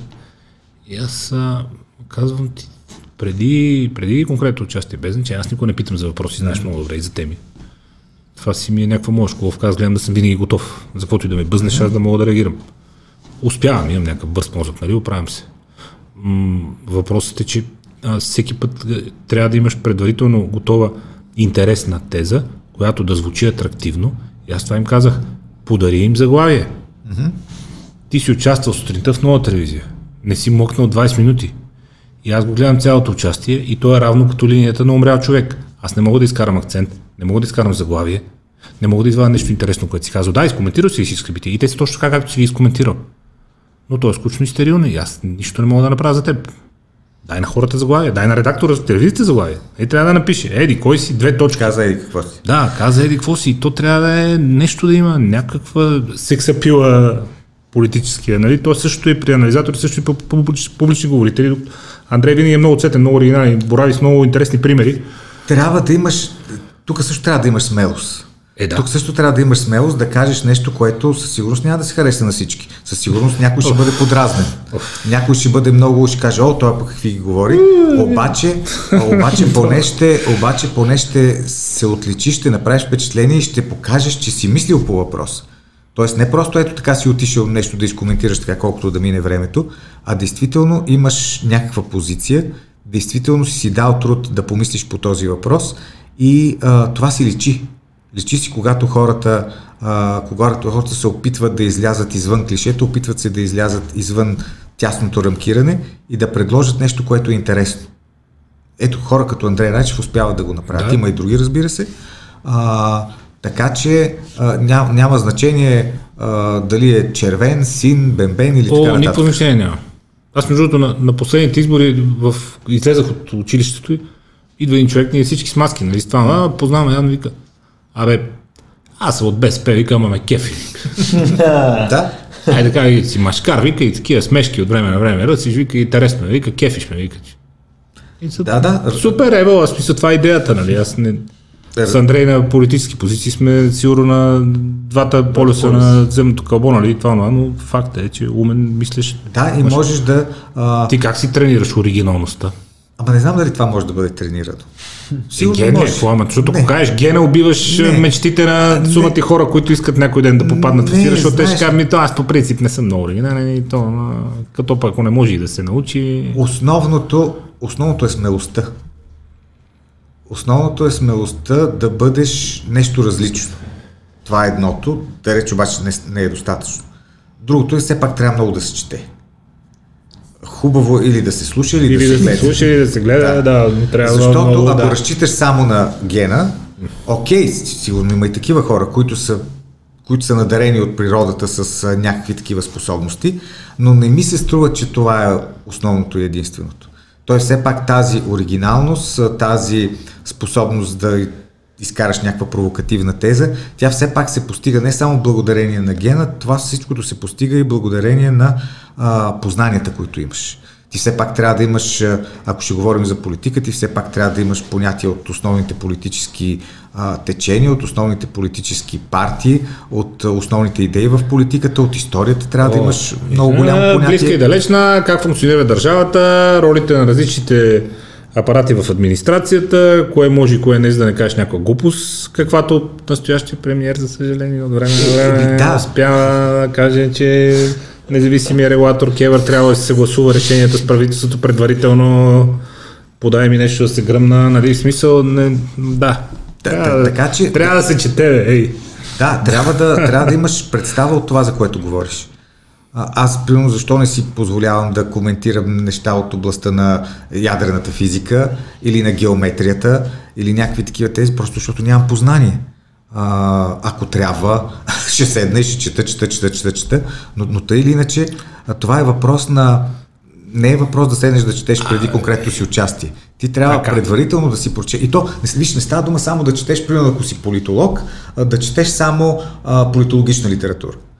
Напротив, трябва да Това е най-голямата потия, която мога да направиш. Да, ти трябва да четеш много художествена литература, трябва да четеш много документална литература, мемуари, всичко останало. Да, окей, политологична литература също е добре да се чете, но трябва да четеш и много други неща, които не са тясно свързани с Тя е базата, според мен, колкото по-разнообразие си, толкова по-добре. Между другото, аз ще кажа как тренирам. Mm-hmm. Стендъп комедии гледам. Ага.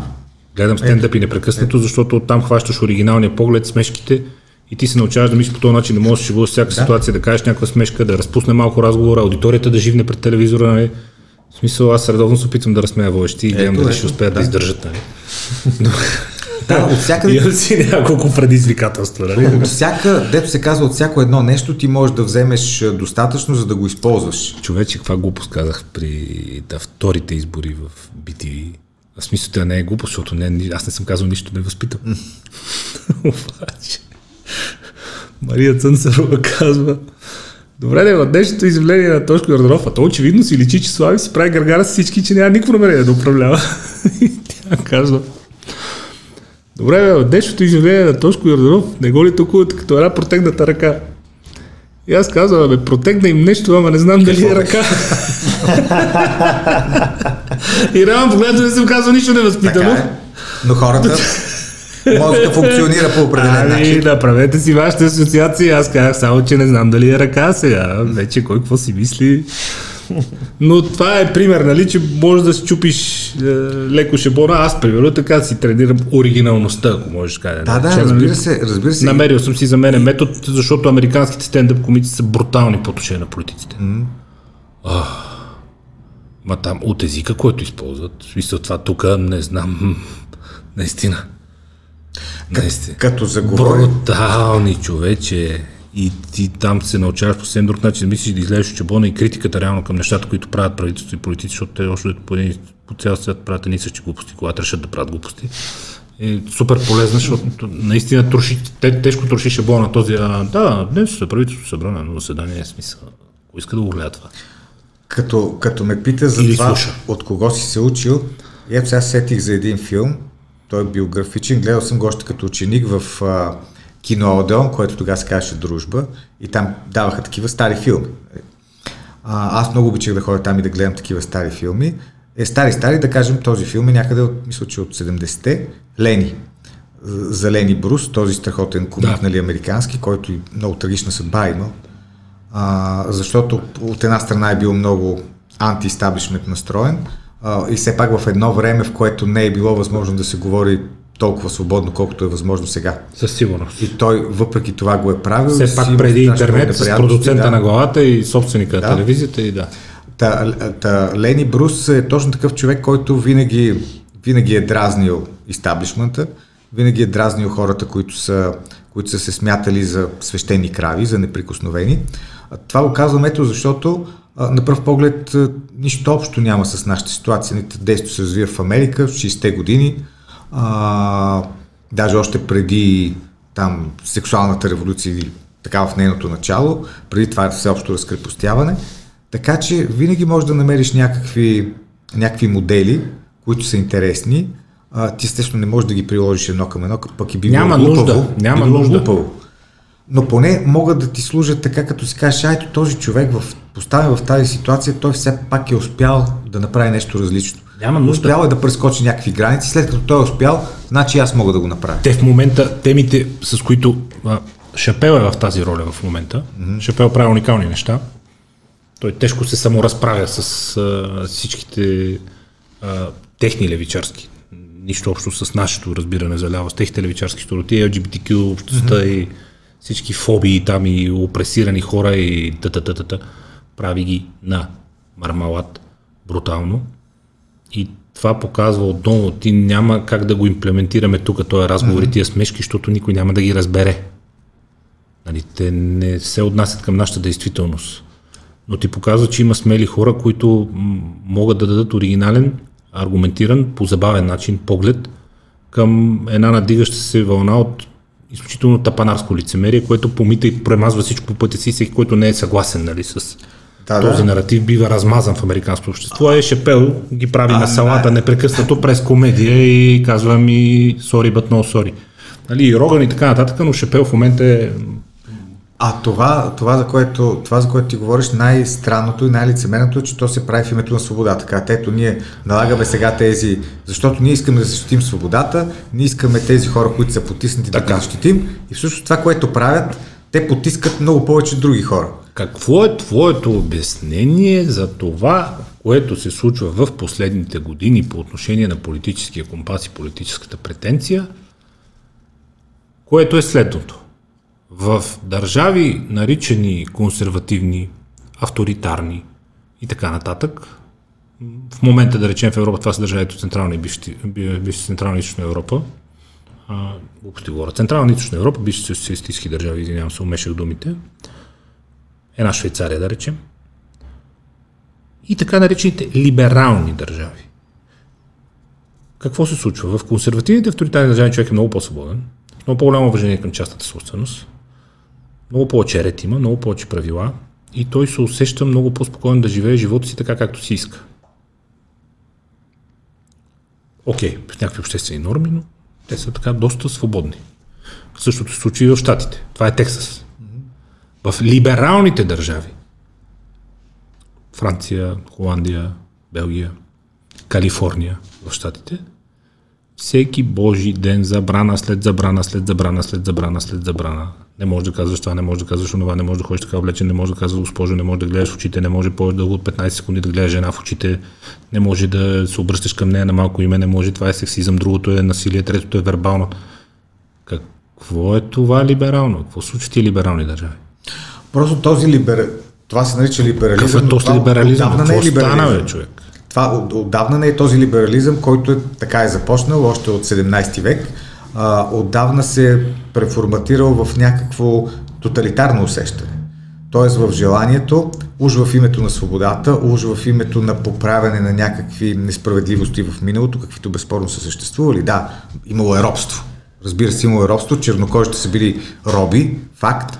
Да, действително жените са били втора ръка хора през дълъг период от време. Да, било е това, имало го е. Никой, никой нормален човек не го отрича, но да говориш днес за това, да говориш днес, за, говорите за развитие свят. За щатите или за тези държави. Ма щатите го решават този проблем и те си продължават си мъкнат тази вина. Да, да. Християнските общества никой не е била втора ръка с жената. И... Но там, но там няма. А, да, да говориш днес за потискане на жените е безумно. Или за потискане на хомосексуалистите, или за потискане на някакви други а, сексуални мълцинства. И то Опра Уинфри да говори, че потискани. Как, как си, Ти как ли, си потискан? Ти си милионер, милиардер. Милиардерка. И така нататък. Как можеш ти да си потискан без значение дали си чернокош или си гей или, или така нататък. Тя е събирателен образ. Нали? Добре, Да. но, но или иначе, мен а, изключително, ме, изключително ме дразни това, защото винаги съм бил против това да се създава някаква система, в която ти задължително трябва да се впишеш. Е, това е най-лошо. Да. Създаваш, Да. създава ти система, Да. създава ти, ето, Да. нали Иначе така, те модел. премазва. Да. да. И те, Значи ти ако на вливатката нямаш знаменцето с дъгата, и ако не питаш всеки как да се обръщаш към него, и ако не, ако не а, пишеш а, про-малцинствени коментари в Твитър или вземеш, пък не дай си Боже, нещо друго. изпраскаш нещо консервативно с бок напред там и това, онова, те просто ще те задраска Ами ето, обществото. нали Нали? видях в Калифорния случи? такива Да. хора не могат да живеят. Либералния щат. с, с Джоан Роулинг. А, Ей, да. Която, Ей. която дълги години беше икона на, и на феминизма, и на свръхлиберализма и така нататък. В момента те само дето не са я увъргали в перушина и всичко останало. Само защото тя каза, че жената си е жена и че само и жена може да има менструация. Да. Тя каза Точно нещо, така. което е... Да, Точно така, да. но понеже каза това, и изведнъж тези изкочиха и казаха, ти си назадничева, ти си плод на патриархалната Е. култура, ти си изобщо много лош човек. А Кевин И Харт? край. Кевин Харт, човек от младсинствата, чернокош, супер успешен, изключително забавен тип. Мечтата му е била да бъде водещ на Оскарите. Mm-hmm. Казват, че той ще е водещ на Оскарите и му намират някакъв, Да, който да. преди 10 години, в който казал, че ако зависи от него, не би искал сина му да е гей. Оказва се, че нямаш това право. В либерална Калифорния нямаш това право да изразиш собствената си позиция, това би ли ти харесало или не детето ти да стане гей. И а, другото, което... Ако, не ти, ако ще ти харесва, може, но ако няма да ти харесва, в никакъв случай не го казвай, защото ще ти съсипеме кариерата. Какво става? А другото, което е много безумно в, ця, в целия този дискурс, е, че това минава за ляво. Аз не мога да разбера, защото това трябва да е ляво. Аз винаги съм, винаги съм си мислил, че лявото това е защитата на хората, на, както се каже на времето, на наемния труд. Хората, които Да. работят от Да. да. еди колко си до еди колко си, които получават заплата, а, които плащат кредити с повече или по-малки усилия. Значи това е лявото. Ми там това е някакво ляво, нали, да, да размазват публично някакви хора, защото преди 10 години бил написал нещо Да, си в Twitter, но което то- освен това не е нищо, Но това ти да развяваш някакви знамена и да кажеш, ето аз се боря сега тук за, да, който не е с нас, за довиждане. правата на жените, при положение, че жените си ги имат много, много отдавна, от преди много десетилетия си ги имат тези права, а, или на хомосексуалистите, които също си ги имат тези права от преди много десетилетия, това вече е безумно. Това не е ляво, това е някаква а, изчекня. Тоест нещо, което, нещо, което е много Е. глупаво. Чел някой за суфражетките, решил нещо да направи там, хайде, ние... Да, да, доб- добре, ако е с суфражетките преди, преди 100 години, окей, да, действително тогава жените не са имали право да гласуват и е било естествено Дори в да се бориш. държави, Да, да. да. Окей, да. Да, окей. Обаче днес да, да повдигаш тези въпроси и да някаква така борба да се изживяваш като борец а, за правата на тези хора, които отдавна си ги имат въпросните права, е наистина смешно. Усещаш ли, а, опити има, безспорно, но шанс, заплаха и възможност да ни бъдат привнесени тук тия тапашки спорове и цялата тази глупава а, а, аз не знам, що я наричам левичарска, всъщност тя е някаква прогресивистка, м, даже да, не знам как. Абе, псевдолиберализъм или нещо от този сорт. Да, ли, про, прогресивен либерализъм ли, не знам как да го наречем цялата тази тъпотия, но а, виждаш ли сериозни ами, шансове има да ни бъдат опити. превнесени? Има опити има безспорно. Да, има, защото, виж сега, ето тук това маймунско повтаряне, а, всичко, което е в Америка е прекрасно. Както на времето се казваше, всичко, което е в Съветския съюз е прекрасно, ние трябва да го вземем тук и да го приложим. Сега има хора, които Ако така почва да ти изброявам непрекрасни неща в Америка, да. няма да ни стигне тук тока на сградата. Да Така е, Подкастът обаче- ще стане 19 часа. Обаче, тъй или иначе, тъй или иначе има хора, инфлуенсъри и всякакви други, които мислят така и казват, след като това нещо е в Америка, мейнстрим, след като там така се прави, това е сега в момента върха на... Щом те го правят, значи е правилното, да. Значи трябва и ние да правим същото. А, и да, има го, а, както сигурно ще си спомнят и зрителите, поне някой от тях, случая с професор Мирчев, mm-hmm. който беше нали, изгонен от а, университета, а, само заради това, защото казва някакви неща, които не трябва да се казват, свързани с мълцинствата. Абе, беше ги наговорил, едни бая там. Абе, хубаво, бе, ма, страшно, ма, страшно много хора мислят така. Е, да, и, и, това между другото, от нещата, които беше казал, голяма част от тях бяха верни. Беше ги наплющявали, ето аз малко... Да, но, но ето не може заради такива неща. Факт е, че не да, може. Според мен не би трябвало, да. Да, да махаш един човек, а, защото неговият начин на мислене не съответства с това, което в момента се води За за... какво се чувства толкова виновен западния свят, че си ги причинява всичките тия неща? Ще ти дам един много смешен пример. Скоро записаха Microsoft едно а, корпоративно видео. Говорят си за компанията.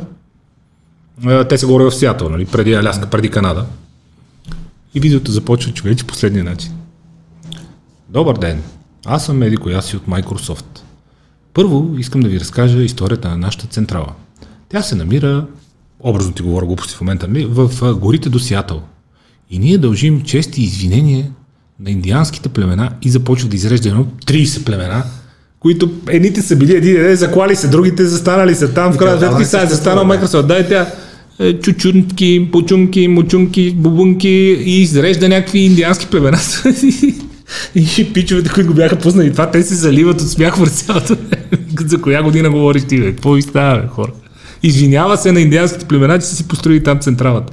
Откъде е тази вина, бе? Какво, какво се опитват тия хора да... Ми, това е някакъв много странен мазохизъм. Тя продава по някакъв начин. И казва, о, колко готино, браво. Сигурно се смятат, нали, примерно там, дето е някакви па непрекъснато коленичат, преди, преди и футболни матчове в това число и някакви спортни събития, коленичат и се извиняват.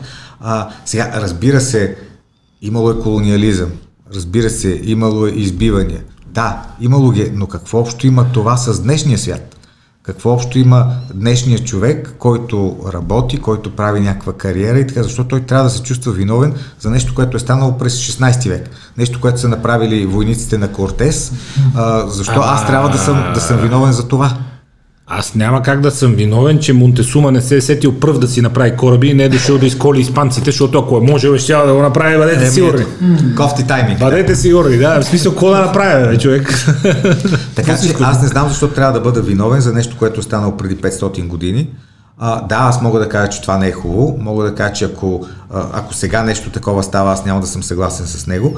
Но и да, да го играеш а, вечно виновен, според мен не е а, не е много умно. Ние къде сме?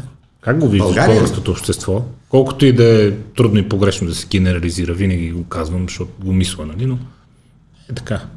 Специално Една в... обща картинка. По отношение на ценности, по отношение на това на къде вървиме, какви искаме да бъдем, какво не ни се е получило, за какво се самобичуваме непрекъснато при положение, че хората са общо взето доста отворени, работещи, добре изглеждащи, нали, много над средното и всеки, който дойде отвън ни го казва, ние се нещо сме, е, да, само тук го има, това никъде по света не се случва. Ами това... има го този... Дълбоко невярно. За съжаление не сме измислили нищо оригинално, което не се случва някъде другаде по света. Има го този оплаквачески синдром, а, който според мен не е особено обективен. Тоест, постоянното това да, да ругаеш себе си, държавата си, да казваш е само в България колко е лошо, пък виж, пък виж, примерно в Германия или не знам си къде пък колко е прекрасно и колко е чудесно. Па отиде в Германия и се върне след две седмици и умрех от тъпотия, не е за мен там.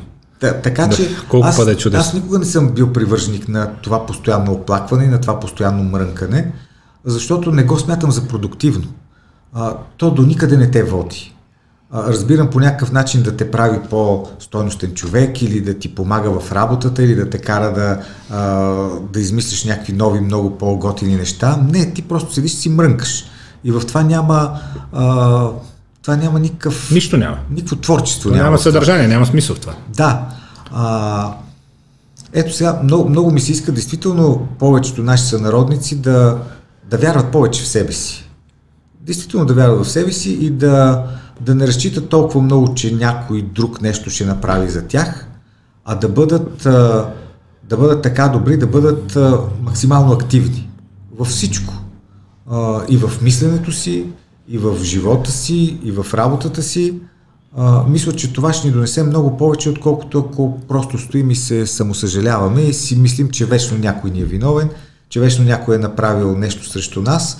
Не, много често ето както Кирил Петков, Кевър, нали, ми вдигна цената на тока нарочно, защото... Да, кой ви е а, Тоест, ние трябва действително да сме, да знаем, че много неща си зависят от самите нас, не всичко.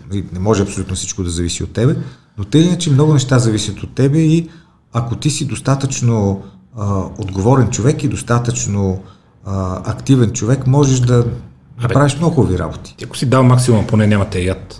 Да, дори да не си успял на, на 100%. Бе, ти ще знаеш, че си дал максимум и такова. Да. Примерно, нещо си някъде там, нещо се скъсало по веригата, което не зависи от тебе, ти ще кажеш, не че.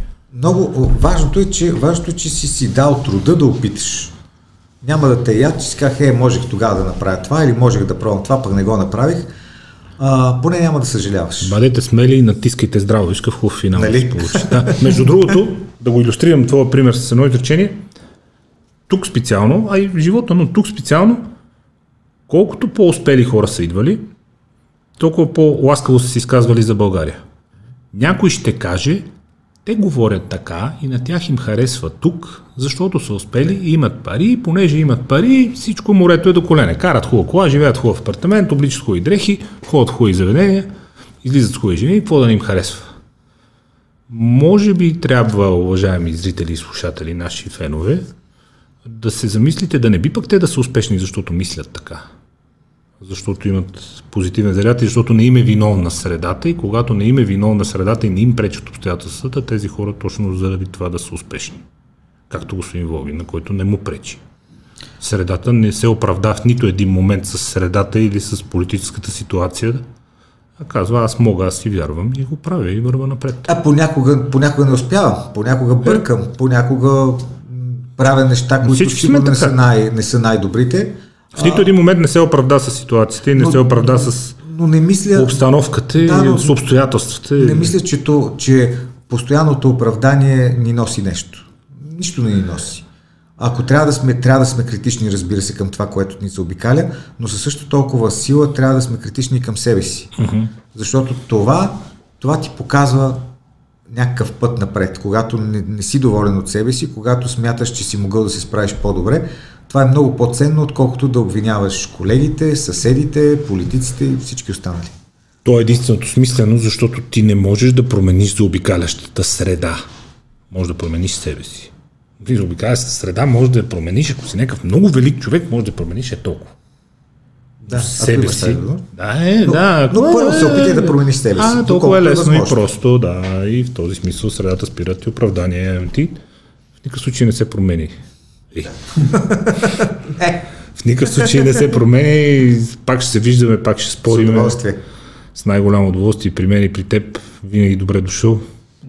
До нови срещи. До нови Вие срещи. Давайте газ, развивайте се, бъдете смели да експериментирате и както беше написал един господин скоро, бъдете велики. Възможно е.